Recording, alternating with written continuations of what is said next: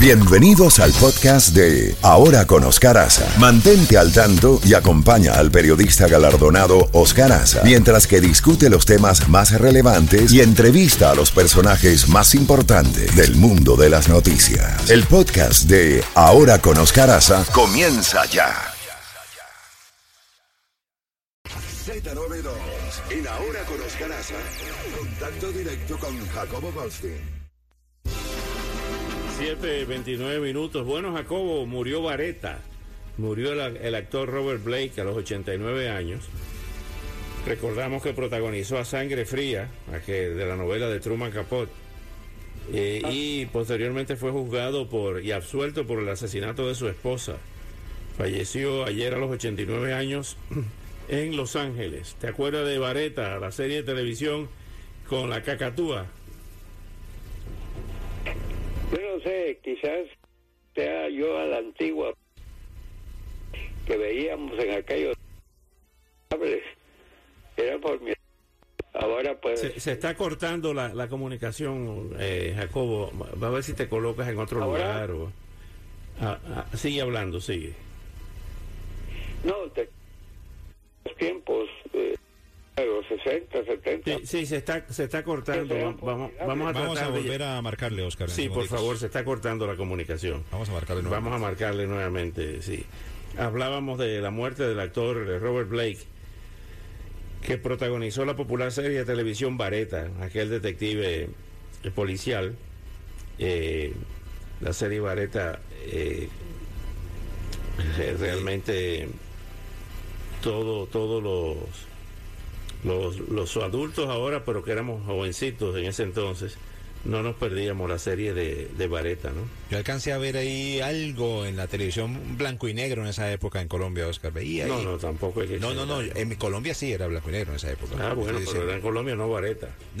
No, era en Colombia la televisión blanco y negro y estaba la, la serie Vareta. Ya está, Oscar.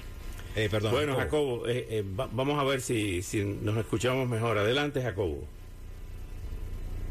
tenemos buen sonido. No, la serie Vareta y muchas series de esa época eran formidables, eh, duraron años. Hubo una serie que duró 14 años, otras 8, porque eran tan buenas que se volvían mejor cada semana que aparecían. Así que sí, lamento mucho la vida de Walker, pero no es el primero ni el último artista, ya sea de cine, de canción, que haya tenido momentos violentos en su vida y, y problemas pero eso no les quitaba ser buenos actores. Mira, Oscar, tenemos la, la, la valija llena. Por, en primer lugar, tenemos que la Fiscalía de Nueva York está a punto de encauzar a Donald Trump.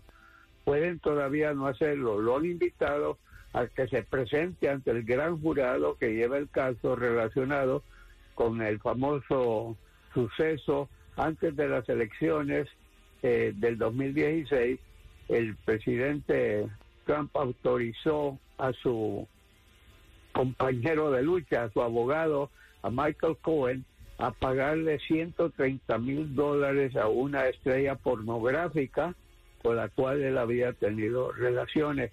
Este dinero era para callarle la boca o taparle la boca, como se dice, que ella saliera dando declaraciones en a pocos días de las elecciones presidenciales. Bueno, la operación se llevó a cabo.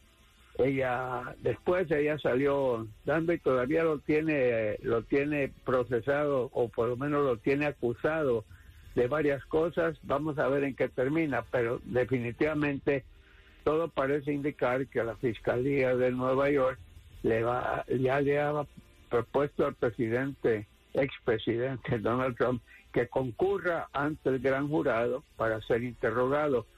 Él puede aceptar o no aceptar, pero según algunos abogados expertos, ya cuando te ofrecen eso es porque están listos para, para y te están dando la oportunidad previa para que puedas presentar tus puntos de vista. Vamos a ver si eso ocurre o no, pero está en la mira. Eh, por otra parte, perdóname, el caso... perdóname, Jacobo justamente este caso se complicó con las acusaciones del abogado de esa actriz porno que está en la cárcel. Así, ese tipo se volvió mundialmente famoso y luego, y luego sucedió que él de por sí se había robado un montón de dinero de otros clientes en casos que él había manejado. Así que sí, tiene razones por todos lados este caso, porque Michael Cohen purgó tres años de cárcel por haber mentido acerca de declaraciones relacionadas con Donald Trump. Sea como sea, esto está sucediendo en lo que está subiendo el nombre del señor gobernador de la Florida, que hoy va a estar en Iowa. Y Iowa es el, primer estado que lleva a cabo elecciones internas dentro del proceso electoral. Por supuesto que él supuestamente no está yendo por razones políticas, está yendo para promover el libro que acaba de publicar. Pero es curioso que promover ese libro lo ha llevado a Iowa, después va a ir a New Hampshire, después va a ir a Carolina del Sur, que son los tres primeros estados para pero pura coincidencia, ¿no, Oscar? ¿No te parece? Bueno, hablando, hablando de corrupción, hablando de corrupción y de Estado, el presidente de la Cámara de Representantes de Ohio, Larry Householder, y el expresidente del Partido Republicano local, Matt Borges, fueron declarados culpables ayer en una trama de sobornos por 60 millones de dólares que según fiscales federales se trata del caso de corrupción más grande en la historia del estado de Ohio. y de los más grandes en la historia de corrupciones también. Pero eso, eso no es novedad. Aquí hay mucha corrupción dentro de la política, ya sea nacional, ya sea estatal, ya sea municipal. Eh, desgraciadamente, llegar a un puesto público te expone. Mira lo que pasó en toda América Latina con aquella constructora brasileña ¿A qué país no corrompieron? Dime, ¿se salvó algún país de que se lo ofrecieron y dijeron que no? Que yo sepa, ese, eso no ocurrió, digo, la corrupción está por todas partes. La corrupción inclusive está en la frontera. Habían ciertas personas que fueron detenidas que trabajaban para la policía fronteriza de Estados Unidos por haber aceptado sobornos, yo no digo todos, pero algunos, desgraciadamente es parte de la sangre de la política, corrupción, y desgraciadamente esa corrupción ha llevado a tantos países a tener gobernantes. ¿Cuántos gobernantes no han sido encausados por corrupción en América Latina, Oscar? Por lo menos en, Perú, cuatro o cinco. por lo menos en Perú, cuatro o cinco.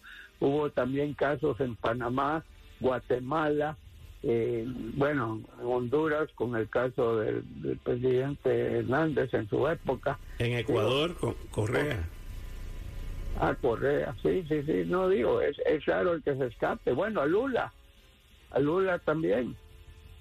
Así que esto es casi, casi un dado, por decirlo así. Y, y si no eres, eh, si no eres, eh, si la corrupción no es personal, también hay corrupción para que salgas electo presidente hablando de Colombia, ¿cómo se llamaba aquel que, presidente que todo el mundo eh, decía que los fueron los narcos los que les dieron los fondos para la campaña? Eh, eh, em, este, este, el del caso 8000, el del caso 8000, yo estuve presente ahí esa noche en el Hotel Tequendama cuando Andrés Pastrana reveló todo lo, el, el entramado que llevó a la, a la presidencia a ese presidente de Samper Pisano, el presidente Samper. Así es, que por cierto, apenas llega Pastrana al poder, Estados Unidos lo invita, a, los dos meses de ser presidente, fue invitado a la Casa Blanca eh, con su esposa en una visita de Estado, porque en Estados Unidos estaba encantado de que Samper al diablo y que este hombre había llegado al poder. Esa es una señal verdaderamente clara de que Estados Unidos consideraba a Samper una persona indeseable, por no decir otra cosa, que después lo tuvieron en la época de Chávez, le estuvieron dando ahí puestecitos en esos grupos de Chávez, ¿no? Sí. Algo así. Bueno, pues la corrupción es endémica, de eso no hay, no hay duda alguna. Mientras tanto, tenemos también algo muy importante, Oscar, y es lo del senador Mitch McConnell, que sigue en el hospital después de esa caída estrepitosa que tuvo, que se pegó en la cabeza. Eh, eh, varios médicos han expresado lo que sucedió. eh, en el sentido de que esos golpes se pueden hacer las tomografías y a ver si no hay fracturas y todo eso, pero no pueden decirte qué va a pasar dentro de un mes o dos meses o tres meses. Eh, bueno, yo soy la prueba de ese caso. Yo me caí en el aeropuerto de Miami, me hicieron todas las tomas, me dijeron no vayas a la casa. Y dos meses después me operaron de urgencia porque tenía sangre flotando en el cerebro.